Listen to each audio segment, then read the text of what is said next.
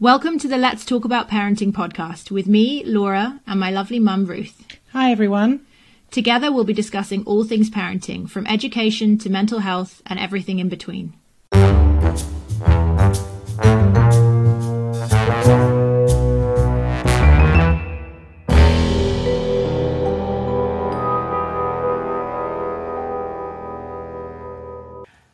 Hi, everyone. Welcome to the Let's Talk About Parenting podcast. I'm Laura Curtis. I'm the founder of Questa Kids, which is an online educational game for kids, teaching them about the histories, geographies, cultures, and stories um, of different countries around the world, with a really strong emphasis on the stories of women. And I'm here with my mum, Dr. Ruth Talbot. Hi, everybody. Um, she's a child psychiatrist and she helps consulting with Questa Kids. And together we do the podcast where we talk about all things to do with parenting, from education to mental health and everything in between. Um, and earlier this week, I had a chance to sit down with uh, Dr. Natalie, the owner of the Doctor and Company, and you didn't join me, Mum. No, no, and I'm looking forward to hearing this. Um, but we had a really interesting conversation, which is interesting because I'm not sure that it it's very, it's immediately clear how it links to parenting. But basically, Dr. Natalie d- is an esthetician who does injectables, and what the one of the things that she talks about is how the injectables industry in the United States is classed as plastic surgery. So it comes under all these different restrictions and requirements. Whereas in the UK, it's not classed as plastic surgery. So people can do a three day course and learn how to give injectables and then kind of go ahead on their merry way. Whereas Dr. Natalie trained as a medical doctor and a surgeon and believes that a lot of the skills that are necessary to be able to responsibly give injectables, like um, patient consent, uh, recognizing underlying mental health conditions, all those kinds of things, as well as what to do if something goes wrong, re- like basically requires additional training beyond just a three day course. So we had a really interesting conversation about uh, the injectables industry, but also how that impacts, how that fits into social media and young people's self esteem. Because although the kids that we uh, we talk about with Questa Kids are a bit younger than being teenagers. They're already in that pre-teenage space, and lots of teenagers end up being quite influenced by the things that they see on social media, and having their self-esteem impacted by the industry, particularly by these people who sell injectables through through their social media, and might be encouraging some problematic practices from a perspective of confidence and self esteem. Um, but before we do that, let's talk about a famous woman, as we always do, because Yeah. Questa Kids is so strongly focused on the stories of women. Uh, and I thought a good person to talk about in the context of beauty and what you look like be Frida Kahlo. Um, she appears as a character in the Mexico Country Quest, and she's a really fun one because I deliberately made her character into somebody kind of grumpy, a bit scratchy, a bit rude. In the storyline, she's met one of our characters before. They have a shared past history, which is extremely contentious. So they proceed to have a massive argument uh, in in the context of the storyline. But what do you know about Frida Kahlo?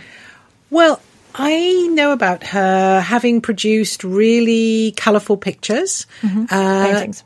pa- paintings, yeah, paintings that reflect a particular Mexican tradition of, of of producing images. That a lot of the pictures that she produced, the paintings she produced, are self portraits, um, and that she has a particular style, and that lots of people have copied that that self portraiture. She's become a kind of a pop art, Yes, kind of, yes. pop culture. And that one of the interesting things about her is that she is she often portrays herself as having a black moustache. Yes, yeah, um, and Uh, oh, and a monobrow. unibrow, yeah, Unibrow, is yeah, that what it's called? Exactly. yeah, I find Frida Kahlo a really interesting character. She was um, a Mexican painter, uh, married to another very famous Mexican painter, Diego Rivera, um, and they they lived this kind of relatively high society intelligentsia Mexican life. They had lots and lots of friends in high places. Um, Trotsky was apparently a lover of her, right. possibly both of them. Yes, very exotic. Uh, very exotic. Um, but the thing that I I find interesting about not I find interesting, but that always strikes me about Frida Kahlo is she was involved in a bus accident when she was uh, in her late teens, when she was about seventeen, um, and was severely injured. and spent most of her life in varying degrees of pain. A lot of the paintings that she did were produced were painted while she was lying flat on her back in bed because that was the only place that Wow. she could that's the only position that she could be in to paint comfortably. Um, later on in her life, she was quite dependent on uh, opioids and alcohol. And lots of her paintings, while there are many paintings that are kind of like the almost like historical examples of selfies, where she's dressed up in beautiful clothing with beautiful flowers in her hair and very colourful, a, a larger part of her paintings actually show her wounded, in pain, bleeding, being operated on. They're quite savage um, and difficult. There's a really famous one of like a deer running through the woods with like arrows sticking out of it, but it's got her head instead of a deer's head. Wow. And there were lots of metaphors about how much pain she was in and also how she couldn't have children and how painful that was for her. So her, her lots of her paintings are incredibly beautiful but filled with this really expressive pain. And one of the things I find really frustrating about Frida Kahlo is lots of people know about the kind of beautiful selfie type stuff, but they don't talk about the pain and the misery that she was in, and also how, like, from anecdotes, she wasn't very nice at the end of her life. like, she was quite mean to people. She did a lot of shouting. and she lived this quite tragic life. Like, her husband cheated on her all the time, which caused her endless suffering, including with her sister. And then she got back together with him after that. So there was this kind of endless struggle. But I wanted to make sure that kids understand that Frida Kahlo is not just about being pretty and dressing up in traditional, beautiful Mexican clothes, but that there's also a, a lot of stuff about pain and beauty and truth. And so the way that I did, but I also wanted it to be something that kids remembered and enjoyed. So what I did with the scene when I wrote it is that I made her this grumpy character, but she has a funny argument with Zeke. But at one point, they talk about how maybe the reason that you're grumpy is because you're in pain. And she says, Yeah, I am in pain. And I think we don't have a lot of models, particularly for kids, of women who are impressive and also are in pain and also aren't that nice. Yeah. Yeah. Yeah. Yeah. Yeah. Yeah. Um, and I wanted to make sure that kids also had that perspective on Frida instead of just the pretty woman with the unibrow. And that's that whole thing about sanitizing her. So sanitizing her as just pretty and colourful and light. And in a way, that's sort of what Dr. Natalie seems to be talking about. Yeah, it's not just about what Yeah. you look like. There's a whole series of things to to, To think about. Think about. Yeah, yeah. Um, and to and to and that none of us can be or should be reduced to just our looks or what we look about look like in a photograph or in a painting. A- and that when we're presented in some image, form of an image, that it's not just, you know, there's there's much more to it. There's more depth. Yes. Yeah. Um, Absolutely. Yeah, sounds really, really interesting. I, um, yeah, well, I shan't look at a Frida Kahlo portrait in quite the same way again, I don't think. Thank you. All right, let's get on with the episode. All right, without further ado, uh, I'm going to introduce our guest on today's podcast. She is Dr. Natalie, the owner of Doctor and Company. Hi, Natalie. Thanks for joining us. No problem.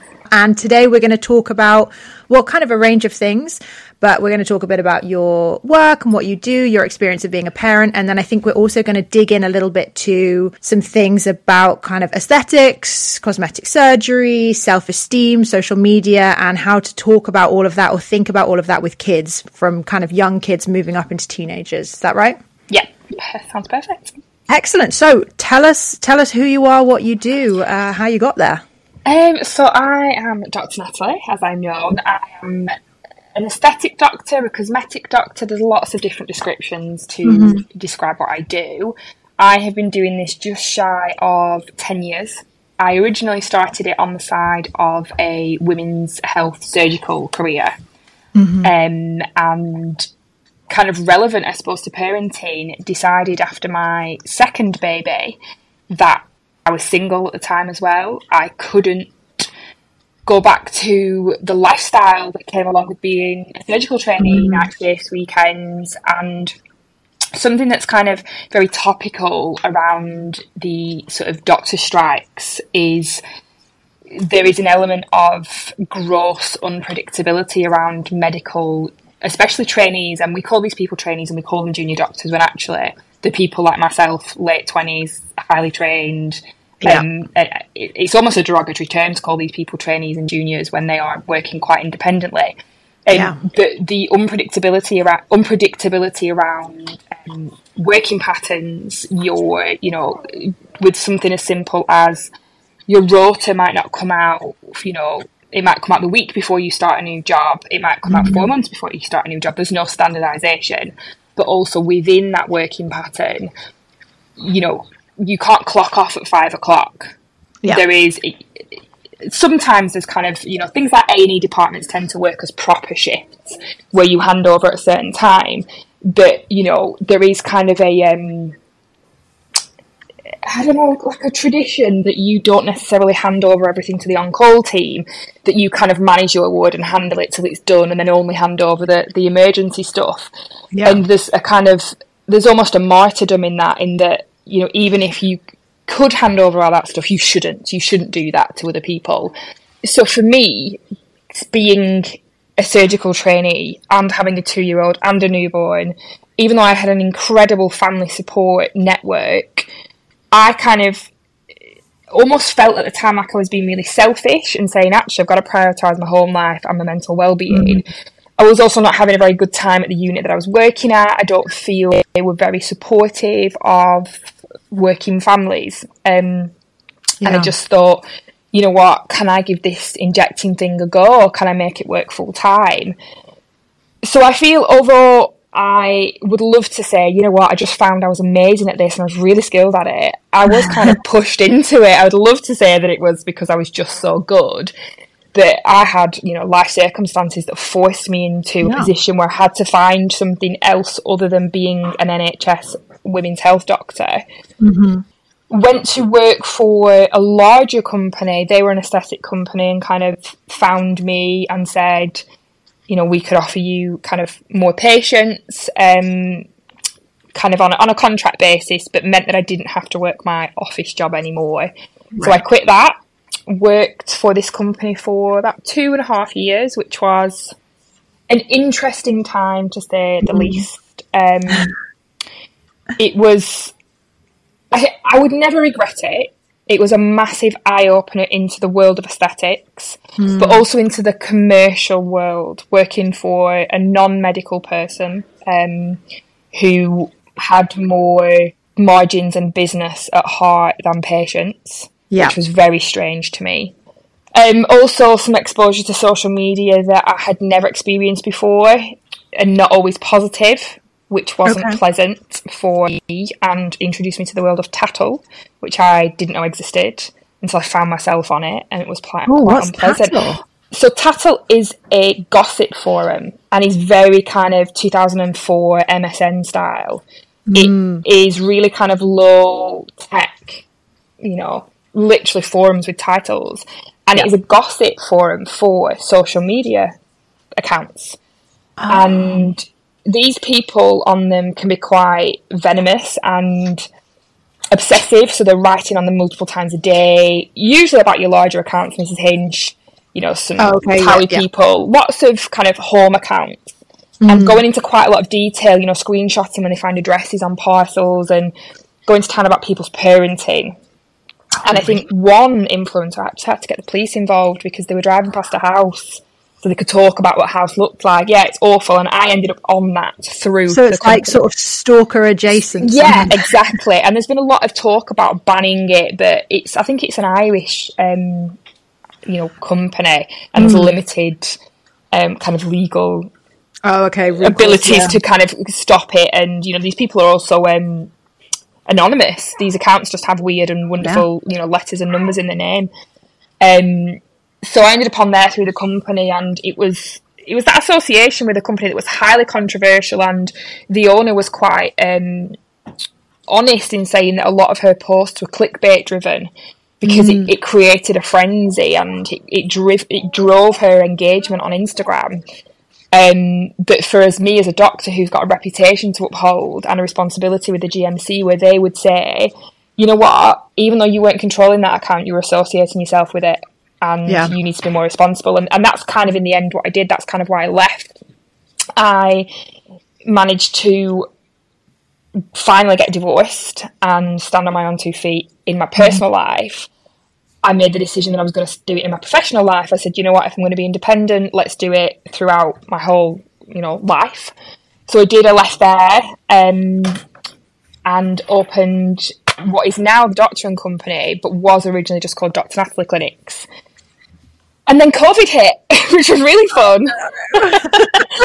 so yeah, kind of two months, three months into being Dr. Natalie Clinics, COVID hit, and I found myself pregnant again, um, which was great. I was pregnant with my now husband, and we were all very happy. Great, but yeah, opening a business in the middle of a pandemic again, yeah. wouldn't want to do it again. But I'm one of those people. I, I am a believer in a very cliche saying what doesn't you stronger, but I think I've become a really resilient person off the back mm-hmm. of, um, you know, being single and pregnant, getting divorced, opening a business in a global pandemic.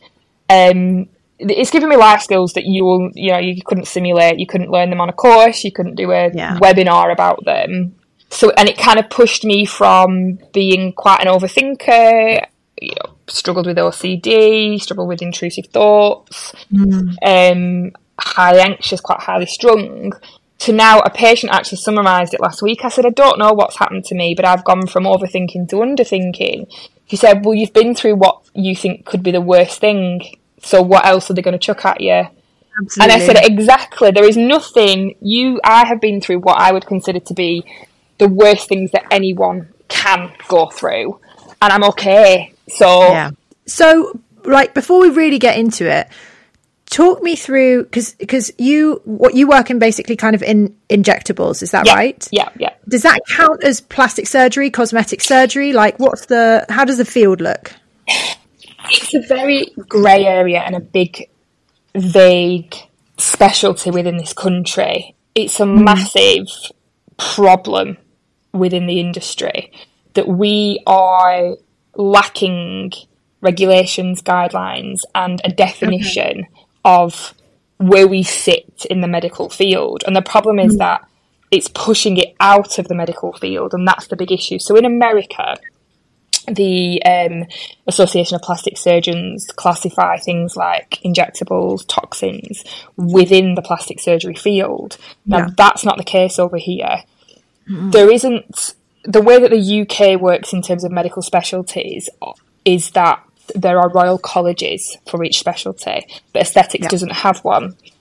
There are some okay. remits within the Royal College of Plastic Surgeons and the Royal College of Dermatologists, but neither of those training programs, so how you become a consultant in this country, have full aesthetic training. And that's, you know, because they are cosmetic and wouldn't fall under the NHS, and the NHS has driven the Royal College training programs because that's of where course, you end up yeah. working.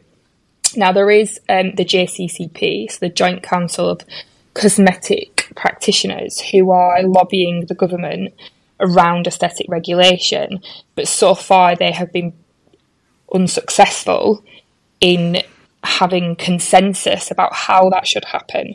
And mm. a few mm. years ago, they um, brought out a register for people to regulate, you know, to put themselves on. And people like myself and thousands of us across the country were very upset that we would be considered to be um, on the same register as people with zero medical training. And therefore, okay. a lot of people, like myself, boycotted the register and said it's unfortunately another register with zero clout, zero ability to actually regulate the industry, that yeah. it's making money off us. Um, there are some more developments more recently where the JCCP have lobbied the government to say that the training standard will be regulated.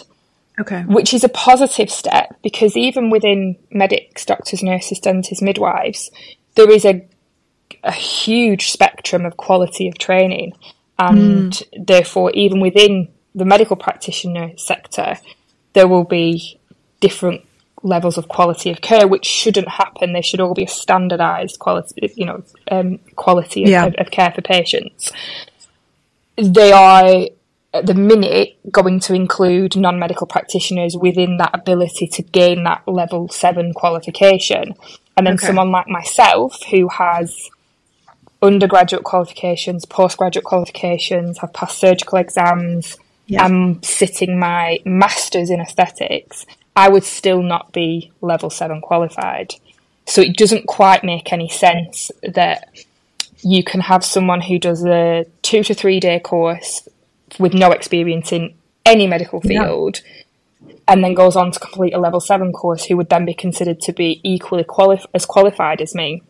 And I think in the past, I have had reservation in saying that because probably because I'm a woman and mm-hmm. I have imposter syndrome, but someone who has sat a two day anatomy and physiology course and a one day Botox and fillers course is not as qualified as me, who has a medical degree and several postgraduate qualifications. And now I have no issue with saying that. And I will be able Yeah. to justify why that is the case. But in the past, I'd always been quite polite and not wanting to put my head above the parapet and not wanting to be opinionated on the matter. But unfortunately, I see damage to patients on a daily basis by non medical practitioners. And yes, there are people within the medical field who have also caused damage to patients. But people like me and doctors, eh, other doctors and dentists and nurses would be struck off. There is no regulatory body for a non medical practitioner, and that is the problem. That is where the problem lies. There are no consequences. So, actually, I've heard other practitioners, non medical practitioners, bragging that they don't have insurance because, well, then they can't be sued. There's no point having um, insurance because the Yeah. patient would have to seek damages personally against them. And they say, well, I just say I have no money. It's kind of such an unprofessional and unethical way of practicing, but unfortunately, it is legal in this country. And there are lots of reasons why we have come to this point, primarily because we are not a private, you know, sector. That we Yep. medical, you know, medicine in this country is is nationalised, and therefore we've kind of fallen into this problem. But it's also around the way that you purchase injectables. So fillers are completely unregulated; anybody can go and buy them from anywhere. Toxins are a prescription only medication and should be difficult to get hold of. That's like are- Botox and stuff. it is, yeah, yeah. Yeah. So that that's should be difficult for um, people to get hold of because it requires a prescriber to meet that patient face to face. But there are obviously backstreet ways of getting hold of any of this. There are Yeah. unfortunately some medical practitioners who have been, um, you know, caught out for supplying medications for a profit, which there will always be. There will always be some bad apples. You know, it's always going to happen. Uh, But the government have allowed this to happen. They are putting people at risk by not regulating, and I am one that believes that this is around tax. So they make income tax against Okay. pay people who own businesses. They make corporation tax, and one big thing is if they medicalise this, this will allow aesthetic companies to be completely VAT deregistered. Therefore, no VAT will be paid on aesthetic Ah. treatments. And for the government, they obviously see that this industry turns over some years more than I think the car industry. I heard one quote. Yeah. So that's a big, it's a big portion of, of money for the government to lose out on. So I think there are, you know, they say it's difficult because it'll force people underground. When actually, I think the reality is that they just see that they're going to lose out on some. Yeah, and I also think there's a I, I don't, I've never had I've never had any any kind of aesthetic procedures, but I I know people who have, and I don't know that if they knew that the person who was doing that to them only had a three day training course, I think they would think differently about how it's working. It's not just about government regulations as such; it's also about the awareness for people of you know they don't necessarily know that somebody who has absolutely no training and doesn't have any insurance is injecting things into their face. This is it. There's a lack of education around it, but I think what um, some non-medical training providers argue their opinion or their um, reasoning is that doctors and nurses and dentists only do a two to three day course for their Botox and fillers, but they forget that the core skills are taught on the five year dipl- you know degrees and three year diplomas. Absolutely. So things like I always give an example that of consent. So discussing consent with patients. At my mm. university, I went to the University of Manchester, and we did five days with actors who had been brought in specially to train us on valid consent and whether we felt that person understood what they were being consented for, whether they could repeat it, mm-hmm. you know, in consent in different circumstances. And, you know, if I had to do five days on consent, but you're only doing a two day course on everything, I always say to people, you know, do you not think that that, that might pose a problem here? we always do, you know, at the beginning of your um, clinical years at medical school, you do a few days on what's called antiseptic non-touch technique. So working out how to handle medical equipment in a sterile Yeah. manner. And where's that covered? You know, safe Absolutely. disposal of sharps, safe disposal of clinical waste. Where's that Mm-hmm. covered on it? Anatomy and physiology, and people say, yeah, well, I didn't do any anatomy on my, you know, my um, or you know dentists don't do enough anatomy. And I you know I said we do two years in the cadaver lab dissecting dead bodies Yeah. working out where these blood vessels run. And yes some universities are better at it than others but you all did it to an extent where you passed an exam on it. So uh, you cannot cannot ever will not ever convince me that a two three day course is a replacement for my five year medical degree and then the courses that I've done after Absolutely. And also, like, you can't, you also can't say that the, presumably there's an exam at the end of three days. I mean, I hope there's an exam. Well, this is it. And we always say, you know, how many how many of these training courses we would love to do a freedom of information at request and say, how many of them do you fail? Yeah. How many actually don't pass? They're paying you, you know, some of the courses are about eight thousand pounds. Are you actually telling me you're going to fail someone who has paid you eight thousand pounds for three days? Because that's not the case. Whereas with I, I provide training within aesthetics, and if I feel someone is not quite where I want them to be, I bring them back for further training. I say, no, you need Yeah. to come and see me for a few more days till we kind of, you know, we work this out. So it, it's a problem. It's going to be a bigger problem in the future until the government actually, you know, legislate on it. And so far, they've been so reluctant to do so. Um, and I, you know, I do believe that that's because it's it, it's financially driven. Yeah, yeah, absolutely. Wow, I had no, I had no idea that that that was kind of. uh, It sort of almost sounds like a sort of cowboy It, environment. it's exactly it. It's the Wild West. That that's what Yeah. aesthetics is at the minute. It's the Wild West.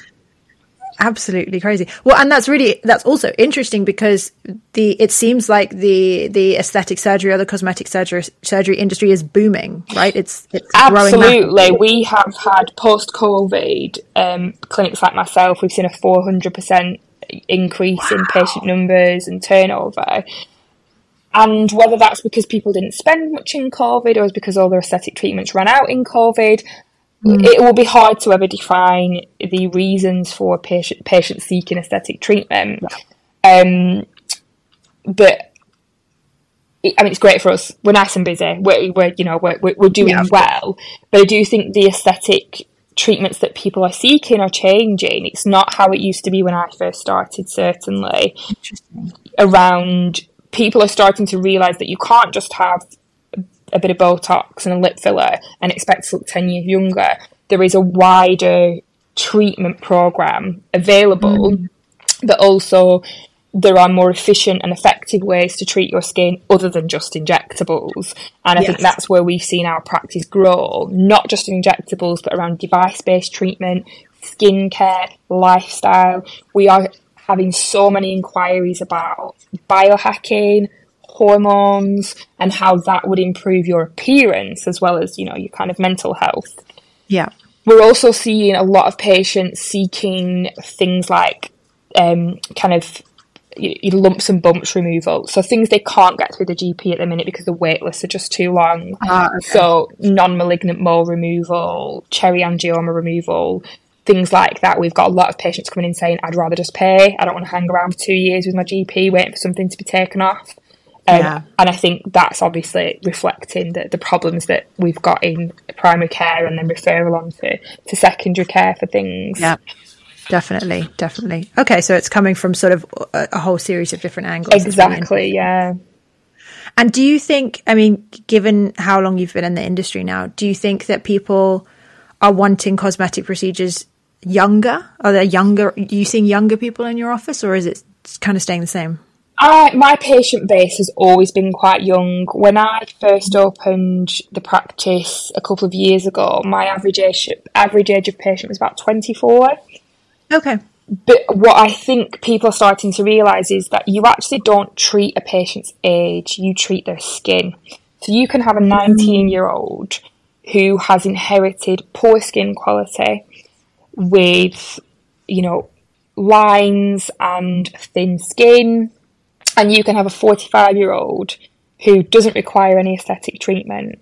Yeah. And I think that's, you know, people always say, Am I too young for this? Well, as long as you're 18, because that is the law of when yep. we can treat you, um, no, there is nothing inappropriate to start too young. Nothing's going to make you look worse if you have it when you're younger. But you also, again, from having a medical background, you're also thinking about consent and um, what are the patient's drivers for this treatment? And you ask sometimes, like, what's brought you in? Um, yeah. And kind of digging down into the. And some patients, sometimes it's, I've always had a bump in my nose. I got bullied about it at school. It's upset me yeah. for a long time. I can have this procedure done. It costs me about 500 quid. It'll last me a couple of years and I don't have to have a general anaesthetic. Perfect. Yep. Sensible thinking. Whereas you might have someone show you a heavily filtered Snapchat photo of themselves, and you have to kind of break it down in a very polite way and say, listen, I can't make you look like this. A plastic surgeon yeah. couldn't make you look like this. Or they'll show you a picture of an influencer and you say, they don't even look like this. Yeah. And it's that kind of finding out the motivators is more important than actual a number to me yeah. anyway. That's what where I would um, say it's appropriate to treat a patient with the motivation and how they actually look rather than what their age shows. Yeah, but I can also imagine that, like, I mean, it, I'm sure, and it sounds like that your company is very holistic and responsible. But actually, if you've got these people who are like three day trained cowboys, then they're not doing any of that thinking. Presumably, they're not doing any of that questioning of, hang on, what is the motivation here? Yeah, and we see this quite a lot where I do a lot of corrections. I've done thousands of dissolving of, of fillers over the years, and mm. we see this kind of lack of consultation. So, actually, mm. you're knowing creams on in the waiting room by the receptionist. You come in, you sign your consent form, and you lie down, almost kind of, you know, um, kind of a high turnover of patients, and there's no question of what do you want or why do you want it. It's kind of a lie down, inject, and then leave. Um, and I have a couple of patients' daughters who have gone elsewhere underage, not been ID'd, not been questioned, and now have luckily poor aesthetic outcomes, but you know, thankfully no complications. And they're just going to have to wait it out till they're 18 and then we can dissolve and and move on from there. And I think that is the problem that when you don't have experience with working with patients out of an aesthetic setting, you lack those core skills of being able to take a full medical history, take a psychological history, and understand that patient's motivation and whether it's appropriate for treatment at that time. There are some patients that come to me who I just feel are psychologically vulnerable, and I will mm. say, let's have a think about this. Let's have a cooling off period. Let's go away. Let's come back in a few weeks' time and see do you still feel like this? Yeah. Um, when people have recently got divorced, when, you know, big life, you know, sometimes we, you know, one patient described to me that when you're in your fifties, you're you get divorced, you go through menopause, and your mum dies, and yeah. it's kind of you get three massive hits, and you turn up in my clinic and say, "Fix me," and I say, "You need therapy, not me." You know, exactly. and, and that's a conversation that I will have, and I'll be very honest and say, "I don't think you're in a position to make a decision about your face." Mm. Go away, come back and see me again when you're feeling better. And yeah. I see these patients again, and we might do a little tweak in the future, but they're always grateful that you look to look after their psychological well being yeah. first and foremost before you know um, before injecting them and then making a decision that they might not have made had they been feeling so vulnerable. But I hear stories about those vulnerabilities actually being played on and profited from, yeah. which is just it, it doesn't sit well with me ethically. I went into being a doctor to make people feel better, but also because I am aware that I would be strung up in front of the GMC if I made mm. those decisions. Oh, yeah. You know, there is that. I wouldn't do it because I'm an ethical person, but equally, even if I was out to make a quick buck, well, I'd be found out pretty quickly. So yeah. that that's you know that's where there is protection for patients. Yeah, absolutely, and it's also uh, talking about that kind of vulnerable age. I mean, when you're young, I mean, luckily you can't do this to kids who are yeah. under 18, but um, but it is that is a vulnerable stage, right? Your early 20s, you're hyper focused on what other people think of you and what you look like. Yeah. And, you know, there's, and if, if somebody comes along and says, look, here's a solution, I can make you look like an Instagram model or like, you know, oh, you thought that bump in your nose wasn't that bad, but actually I can really, really see it, then you can absolutely see how people are vulnerable to that. Absolutely. And there are kind of, it's a, it's a bit of a trend on TikTok and Instagram for companies to take pictures of, inst- of influencers or celebrities and take away what they perceive to be their aesthetic treatment and say, "Oh, look mm what they'd look like without a chin and without lips," and then people go, well, "That's what I look like. I can have that fixed." Yeah, and exactly. and that's again, it's preying on vulnerabilities of people um, to point out things that they may have never have noticed about themselves before. And this yeah. is something that's changed within my clinic, and I've had to have there's a balance to be struck where I would always say, What bothers you? You tell me, what do you see in the mirror? What can I help with? And then you also get on the flip side people who say, I don't know. I just want to feel fresher. And it then becomes a bit of a stalemate where I say, Well, I don't know, you need to tell me because I don't want to give you a complex about things that you didn't already have because I do this full time and I can pick out 20 things on your face, but I would never do that to you because it's mean. um, so then I say, right, okay, you tell me what you think is wrong and they'll say, okay, there's something wrong here on the lower bit of my face. And I say, right, okay, yes, you've got a little bit of a weak chin and we can help that with this. So there's a balance to be struck with that. You know, you don't want to be the doctor who tells them they need 25 mils and a lot of Botox. But equally, you can't say, no, you've got to tell me the problem because you're the expert. You actually know yeah. where the treatment should be. And someone will come in and say, I don't like the lower half of my face. Please do my lips. And you go, absolutely not, because your chin is recessed and you would look worse with your lips done. And that's where your mm. professionality comes in. And how you phrase that and how you approach it is the skill not to yes. offend or upset someone and give them more thing to think about, but equally to make them feel better when they leave. Um, and I think that's a skill that's taken me quite a long time to hone and, and to perfect. And sometimes you still, you know, thinking you kind of get to grips with how that patient will respond. So having a little bit of a chat first and foremost, trying to gather about the patient before you step into that and think, actually, can I be completely frank and honest. And you will, I do have a group of patients who come in and go, you know, they're, usually they're regulars and they go, what do I need? Do it. And yeah, yeah. you know from years of treating them, you're not going to offend them. They just want a, a, you know, a refresh and they trust you, you trust them. Whereas new patients, you kind of want to meet them a few times and, and get a hang of, um, of, of what they want, but what they can handle. Um, so that's, yeah, that's definitely something you've got to, got to get good at. Yeah. Okay. Let's like move over a little bit and talk a little bit about because this is a parenting podcast yeah. and you are a parent. Yes. Um, and even though your kids are definitely not old enough to, no. be, to be any kind of intervention at yeah. this point, um, I, I'd be interested to to kind of know you know, is that is this something that happens that you have parents who come in and say, you know, my my underage child wants this done. What do you think? How does this work? What role do you think that parents have in helping kids to understand, you know, some of the social media stuff that we're talking about, yeah. about how these insecurities do get played upon, and there is an encouragement to have aesthetic tweaks in kids who maybe that's not what they should be thinking about right now. I think it's kind of it's definitely a parent's responsibility to have that frank discussion and Yeah. say this exists. You know, don't hide from it.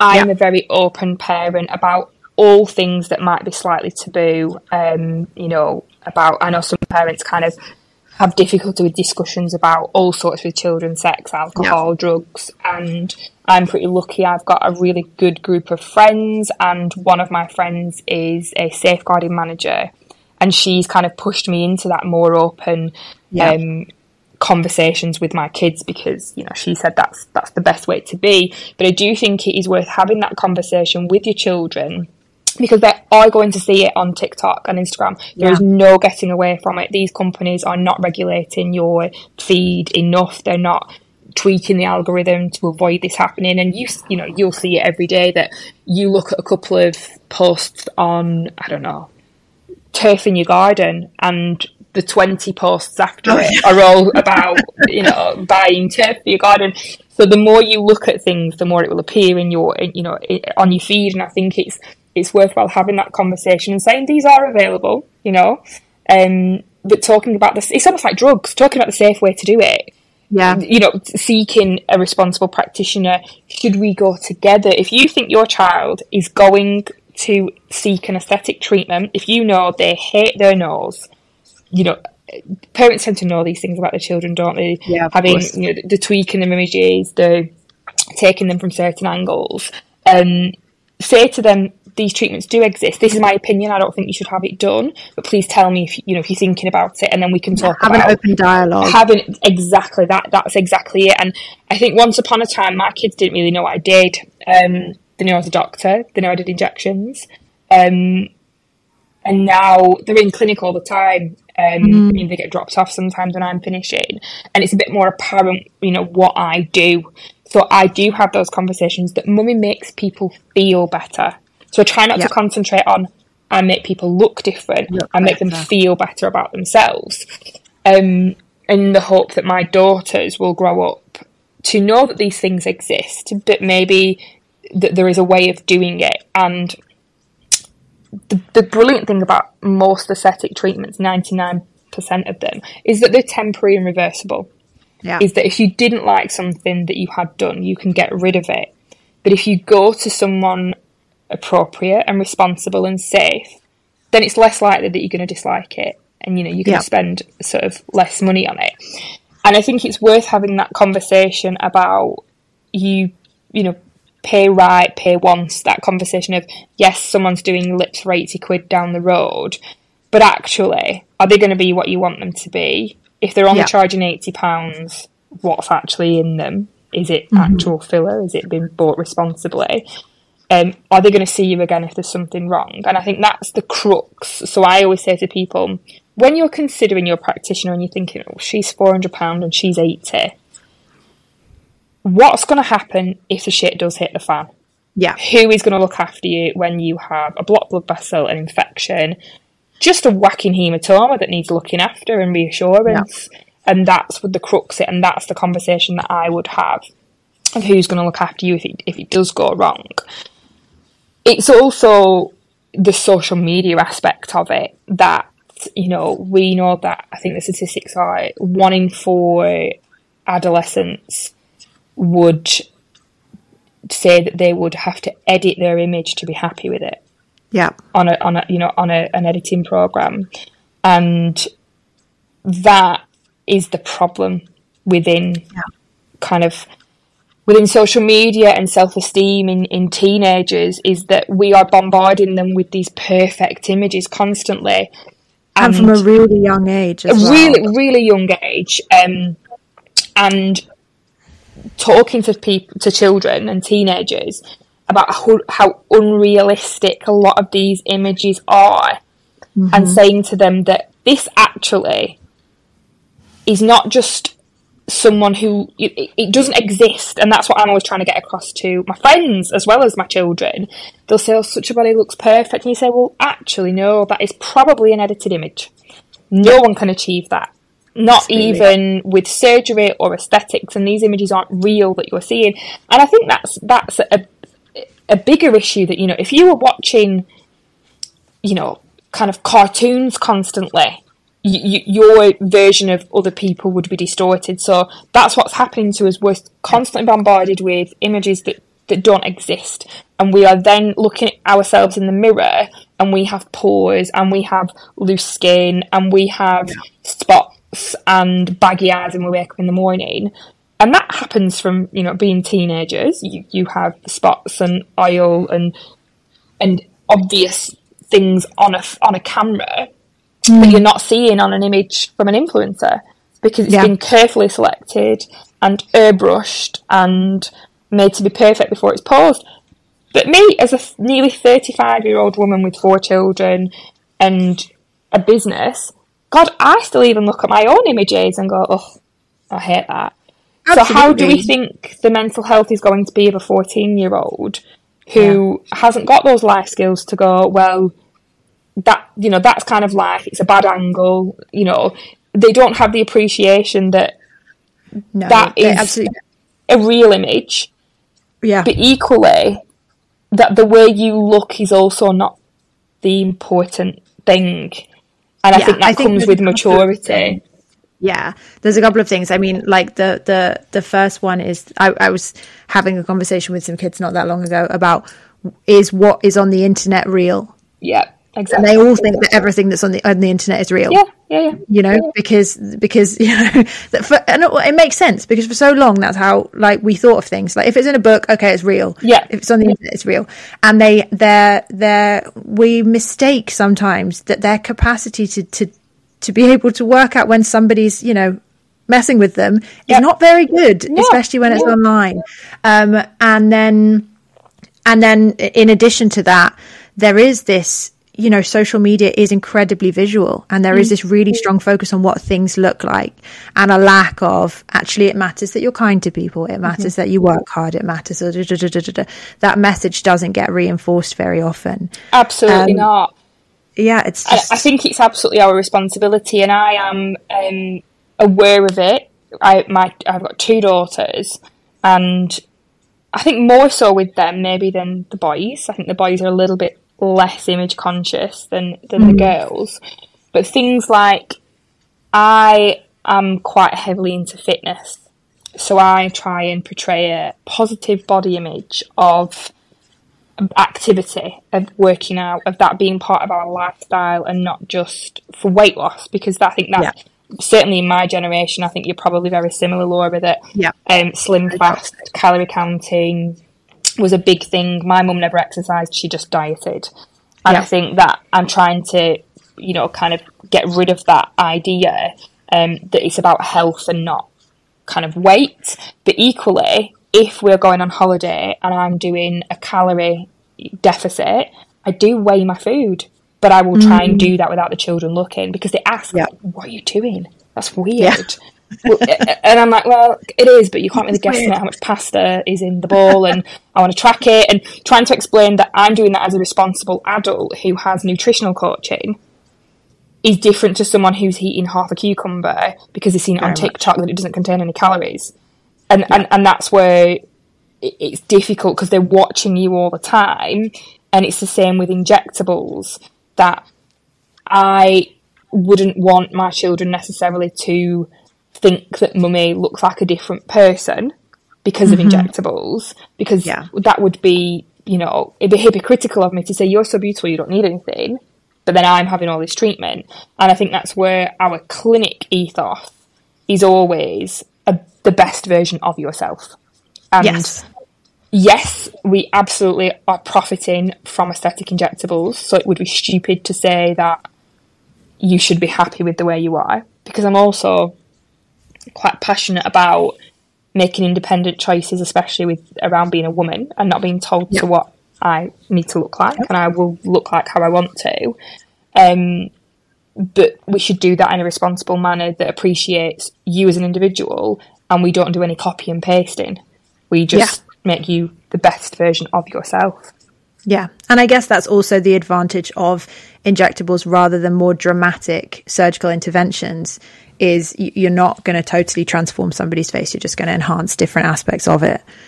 Exactly. And that's where aesthetic injectables has such a an advantage over surgical procedures because the majority of them are reversible and temporary. And if you don't like them, you can get rid of them or they will wear off. And, yeah. and that's what's wonderful about it. And I think there are some procedures within a, within the surgical kind of um, specialty that will dwindle. So things like nose surgery, I don't know the figures, but I would guess that it was probably um, on the sort of on the decline because we can achieve such good results with filler. And mm. yes, they carry their own risks, and that's a conversation to be had. But they're also temporary. You know, surgical rhinoplasty is the most revised surgery in you know that, that exists. It's done multiple times when people mm. are unhappy. But nose filler can be dissolved and redone, you know, within a week, and there's no general yeah. anaesthetic involved, and there's no um, massive downtime. So I do think aesthetic, in, you know, injectables is becoming a bigger specialty. Yeah. And that's where the lines are getting blurred between plastic surgery and aesthetics because we used to deem plastic surgery where there was a cut to the skin where something was in the body. And there are some treatments now that we do in clinic that we might cut the skin and we might put something in the body, but they would be deemed to be non surgical, just yeah. a little bit more invasive. And we're probably going to have more of a division of non invasive and invasive rather than mm. plastic surgery and injectables because the lines yeah. are being blurred. Um, and that's with you know advances with technology, but also advances around anaesthesia, so we can numb someone rather than knock yes. them out. Yeah. Um, but again, that lies a danger that we're going to have non medics performing minor surgery in yeah it has a, it clinic. Has a of course it doesn't. Until the government regulate on that we're going to be stuck in this high risk sort of place really. Yeah. So just just to make sure that we are covering because you mentioned it what are some of the risks that people should be thinking about if they're talking about injectables? Um, and and what would you recommend to kind of uh, we've already talked quite a lot about what you would recommend in order to be able to yeah. mitigate those risks but what are the things that people should be discussing with a, a provider? There are some risks that wouldn't necessarily be deemed a risk would be more of a known side effect Things like mm. swelling and bruising, it's a given. Okay. You are putting a needle into your skin. You cannot expect your body to not respond to that. And you know, if you didn't bruise and bleed, then we'd be worried actually that you didn't. Yeah. You know, you weren't a human. Um, so you know, mitigating that is booking a treatment when you have downtime. So don't rock up to clinic and say, "Well, I, my wedding's tomorrow," because you know yeah. that's silly. um, things like infection, the infection risk is incredibly low for these procedures actually. Um, I'm talking a handful in my entire career, luckily. But you should be asking your provider, what happens if I get an infection? Who can I hmm. contact? Mm. What are your um, what are your policies for out of hours contact? So we yeah. always the last thing I say to a patient as they leave the door is call us during opening hours, emails out of that time. And we have a policy around triaging emails at bedtime and first thing in the morning. And we should also our providers, um, you know, you're going on holiday tomorrow. What happens if you're abroad and I'm here with an infection or worried about a big bruise? And we should be saying to them, who covers you while you're away? Do you have a network of colleagues? Are you part of a complication mm. network? Because they exist there is no way of getting around. Practitioners work independently a lot of the time. I'm quite lucky. I have other doctors that work for me, but I have a big group of peers that if I said, I'm off to New York tomorrow and I've got a patient that I'm a bit concerned about, I'm going to have a group of willing doctors and dentists and nurses going, I'll check in with them, don't worry. So you know, asking, it's so funny you say that. I um I I didn't know about this sort of network of doctors until yeah. we were traveling when I was younger with my dad, and he ended up getting a detached retina while we were in the jungle in Costa Rica. Oh gosh! And he rang a friend of his who's a um, uh, ophthalmologist and said, "Do you know anyone?" He said, "Oh yeah, yeah, yeah I know someone." I know someone exactly. someone Honestly, every time people say to me such and such a thing, and I'll say, "I know someone who does that." Let me. Yeah. And there is that kind of worldwide network of doctors, and it, I don't know. It's almost like kind of like in the military, you've got veterans, and yeah, that's how you become. There's always a um, base. there is exactly. There's always someone. Someone always put you up.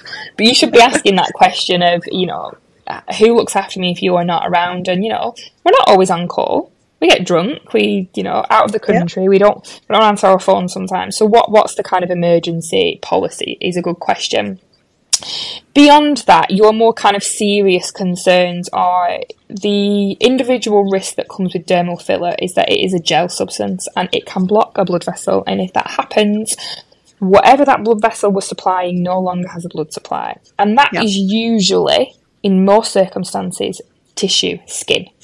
So that patient needs to have their filler reversed. Now, filler reversal drugs are prescription only medications. Okay. And they should only be used in the trained hands of a medically qualified person because they also have some side effects that come with them.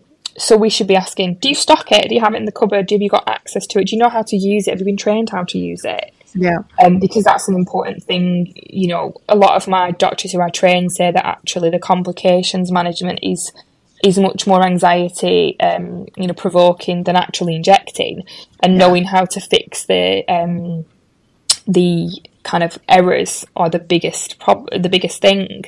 Um, so we should be saying, what's your policy for, you know, um, blocked blood vessels, and do you have advice that you can seek if you can't manage this yourself? Because there is also no shame in saying, I don't know how to manage this. Yeah, who do I ask? Exactly, it's too big for me, and even as someone like me who's extremely experienced, I had a patient who had not been injected by myself, but injected by someone else, and had a very um, nasty necrotic face, basically. Mm. Was beyond the point of being able to be dissolved, and I ended up admitting her to a hyperbaric oxygen chamber on the Wirral that was usually used for the bends, for divers who suffered the bends. Yeah. Obviously, that is beyond my remit and she yeah. was very well looked after by the doctors there and went on to have a very successful recovery and has no scarring, which is great. But do you have those escalation guidelines of that, you know, yeah. do you know who you refer on to certain things? Um, because we can't manage this all ourselves. Yeah. So that that's something else you you, you could ask. Um, so yeah, that's that's what I would have been asking around complications. Kind of who's going to look after me? Okay. What are your guidelines, and have you got contacts? Basically. Awesome. Well, and then one final thing, which is one of my personal uh, things that I get really focused on. But you are a very strong proponent of uh, skincare and yep.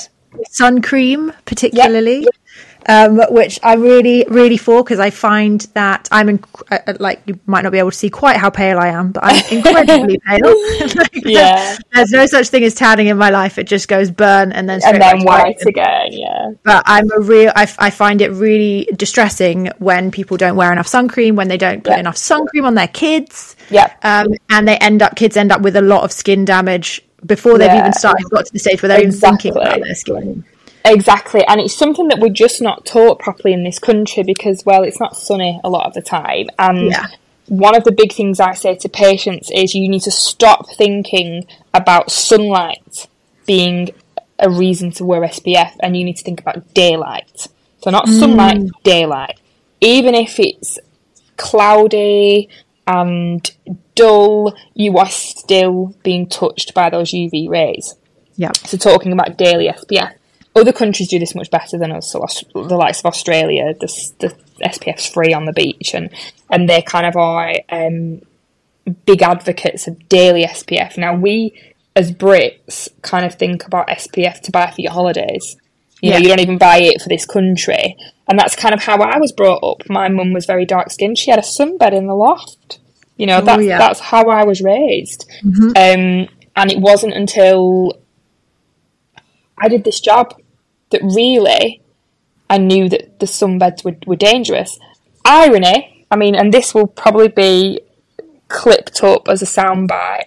The irony is, I paid my way through medical school by working in a sunbed shop. Did you really? I studied my medical degree, sat at a desk in a sunbed shop, and mm-hmm. yeah, it paid the bills. But yeah. I am, you know, now militant with my SPF. Me and my best friend, who also worked in the sunbed shop, always laugh about the fact that we worked in a sunbed shop and now we're putting SPF on the back of our hands. You know, it's it is it, it's quite a turnaround, but it should be something that we just get into the daily habit of. My seven year old has an SPF spritz she puts on every morning because I've taught mm-hmm. her about the um, the dangers of the sun. Yeah. And but you know, they are still quite like obviously my suntan they went to Cornwall with the daddy and they were showing me the and I'm you know the the suntan lines and it's inevitable that that's going to happen of course. of course. but trying to get them in the habit of putting sun cream on before they leave the house is a big thing. And I always my kids get when we go on holiday or if it's a, you know it's it's a warm day here I put sun cream on that before breakfast, let it soak in, make it something that's not right. We're going outside and let's get our sun cream on. Um, but it's easily forgotten about, especially when you're in this country. Yeah. Um, I have it in the boot of the car just as a, you know, you know what it's like here. The sun can come out at any time. Yeah, we yeah. were last weekend. It was gorgeous. Sat in the garden at my sister in law's. Um, my youngest child has white hair, and it was my sister in law who went sun cream, and I was like, oh my gosh, sun cream, sun cream. Get everybody get sun cream on. But I think it's something that we just need to educate children about more. And one of the things that I always say as well to my kids and to patients is there's no such thing as a healthy tan.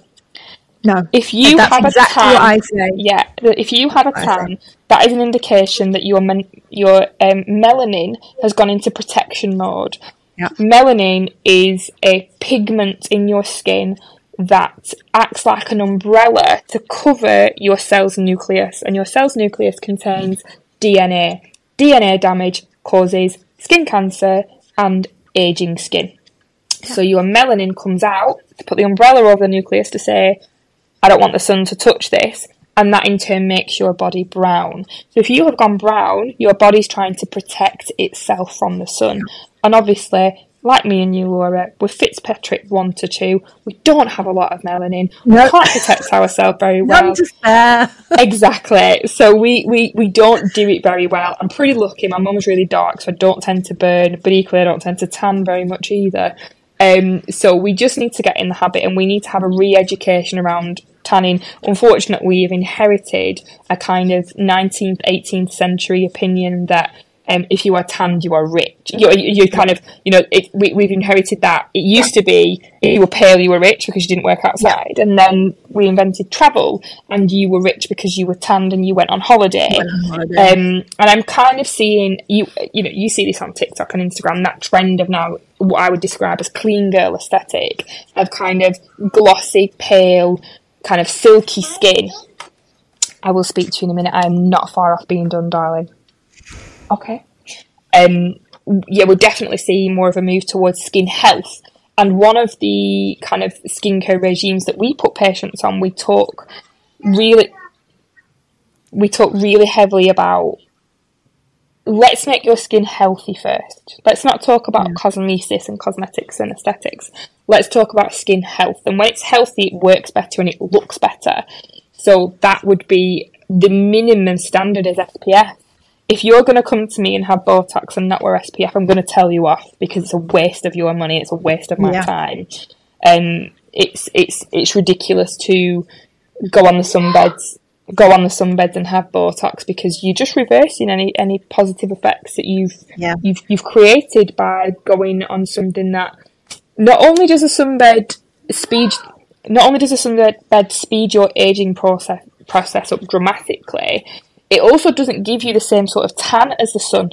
So this mm. is another misconception that the rays that come out of a sunbed are very different to the rays that come out of the sun. And there are two different wavelengths. One of them causes skin damage, and one of them causes genuine tan. And the one that causes the skin damage is the sunbed. It causes yeah. a temporary tan with the protecting protection, but it doesn't drive your body to produce more melanin. It just makes it the melanin that you've got darker. Yeah, I'm really glad that you say that because it's something that I find I find really distressing when I see friends with kids not thinking about this for no. their kids because the thing is kids don't have the capacity to recognize that oh, and do it for themselves. Do they? You've got to do it for them and you've yeah. got to make it kind of um, you've, you've got to make it so that they want to do it. So, you know, I know Absolutely. some companies do like blue sun cream and make it fun. I send mine with a roll on for school, so they have a little oh, roll on SPF in their bags to make it a responsibility of theirs as well as, you know, mummy's making me wear sun cream. you kind of say, well, actually, this this is part of your self care, not just me being an over, you know, overprotective mum. And it comes from parenting as well. I've not quite got my husband around to the idea that you should wear SPF 50 all over your body, even in the British sun. He's not quite there yet. Still looks like one of those. No, my husband's the same as well. Every time I'm like, have you every put time, like, oh, every time, every time, and he looks like one of those. Is it a squashy?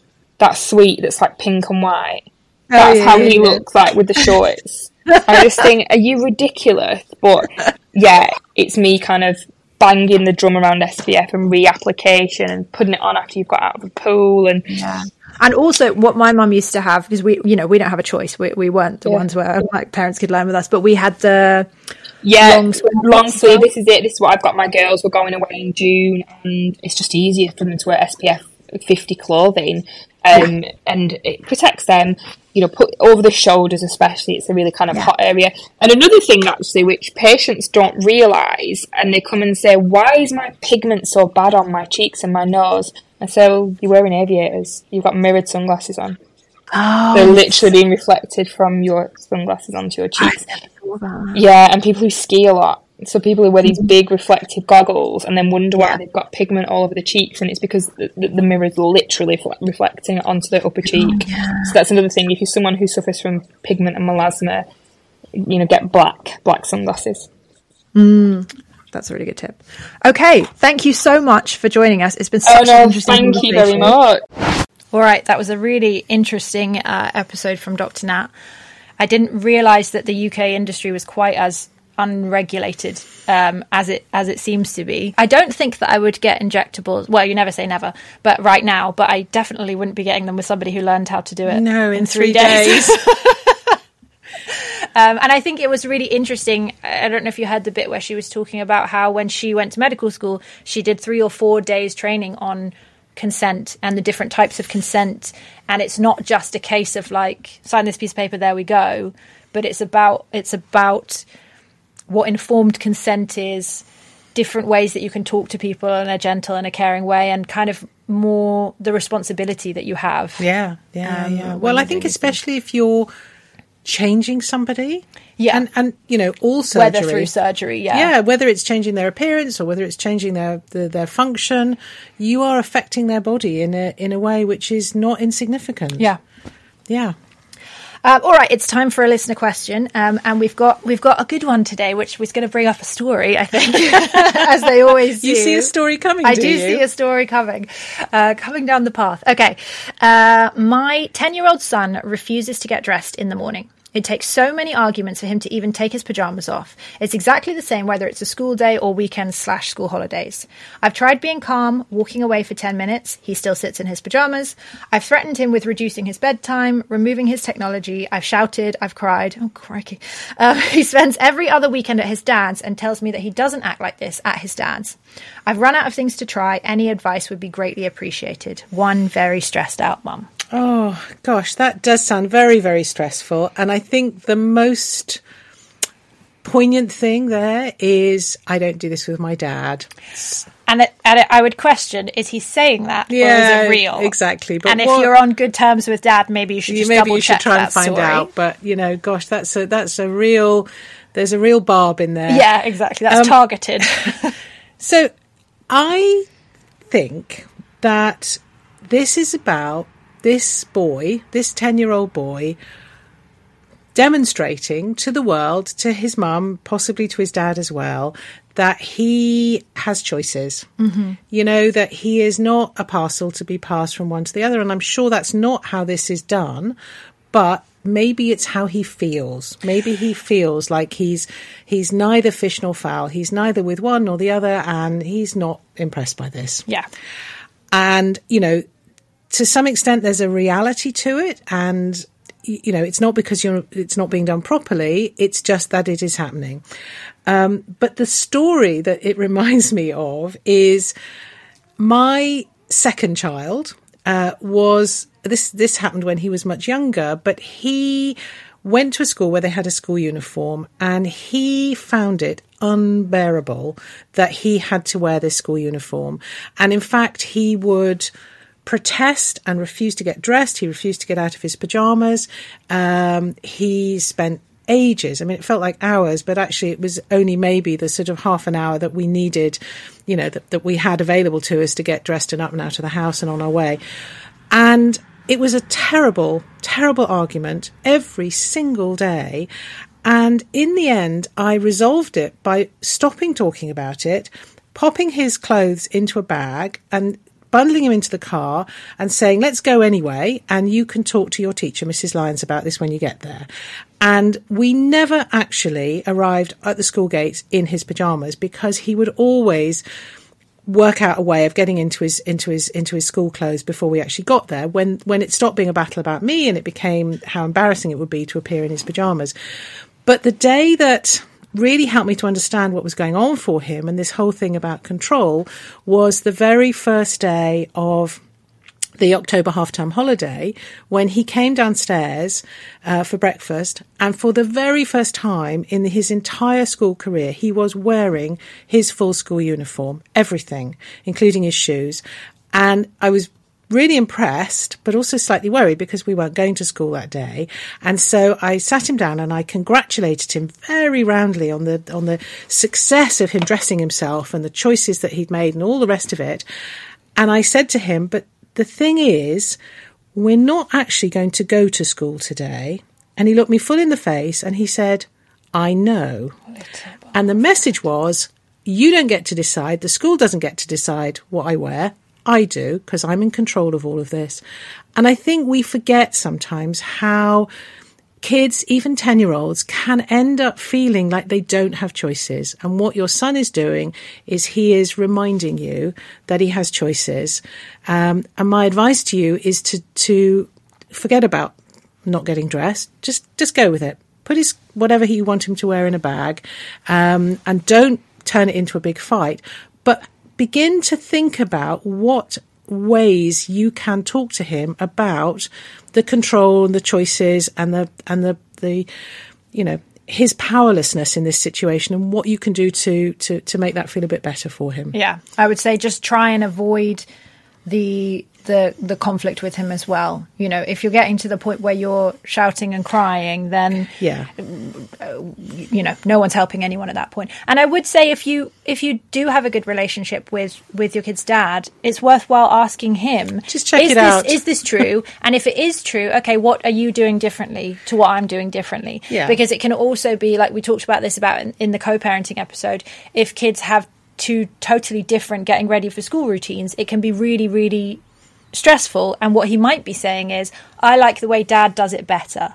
And that doesn't mean that you have to adopt it, but at least we'll give you extra information. Yeah. Yeah. Um, all right, I think that's it for now. Um, as always, everyone, if you have a listener question, let us know. Drop us a message on Facebook or our Instagram page. Let's talk about parenting podcast. We're always happy to answer questions.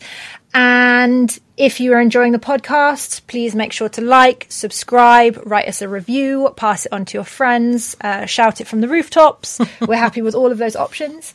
Um, and we will see you next time. Bye, everyone. The Let's Talk About Parenting podcast is sponsored by Questa Kids, an online educational game for kids aged 7 to 12. Questa Kids follows Questa and Zeke on a journey around the world, traveling through time, and teaches children about geography, history, maths, culture, and plenty more. Questa Kids makes learning fun. So sign up today at questakids.com for a free 30-day trial. You can also get 15% off with the code Let's Talk About.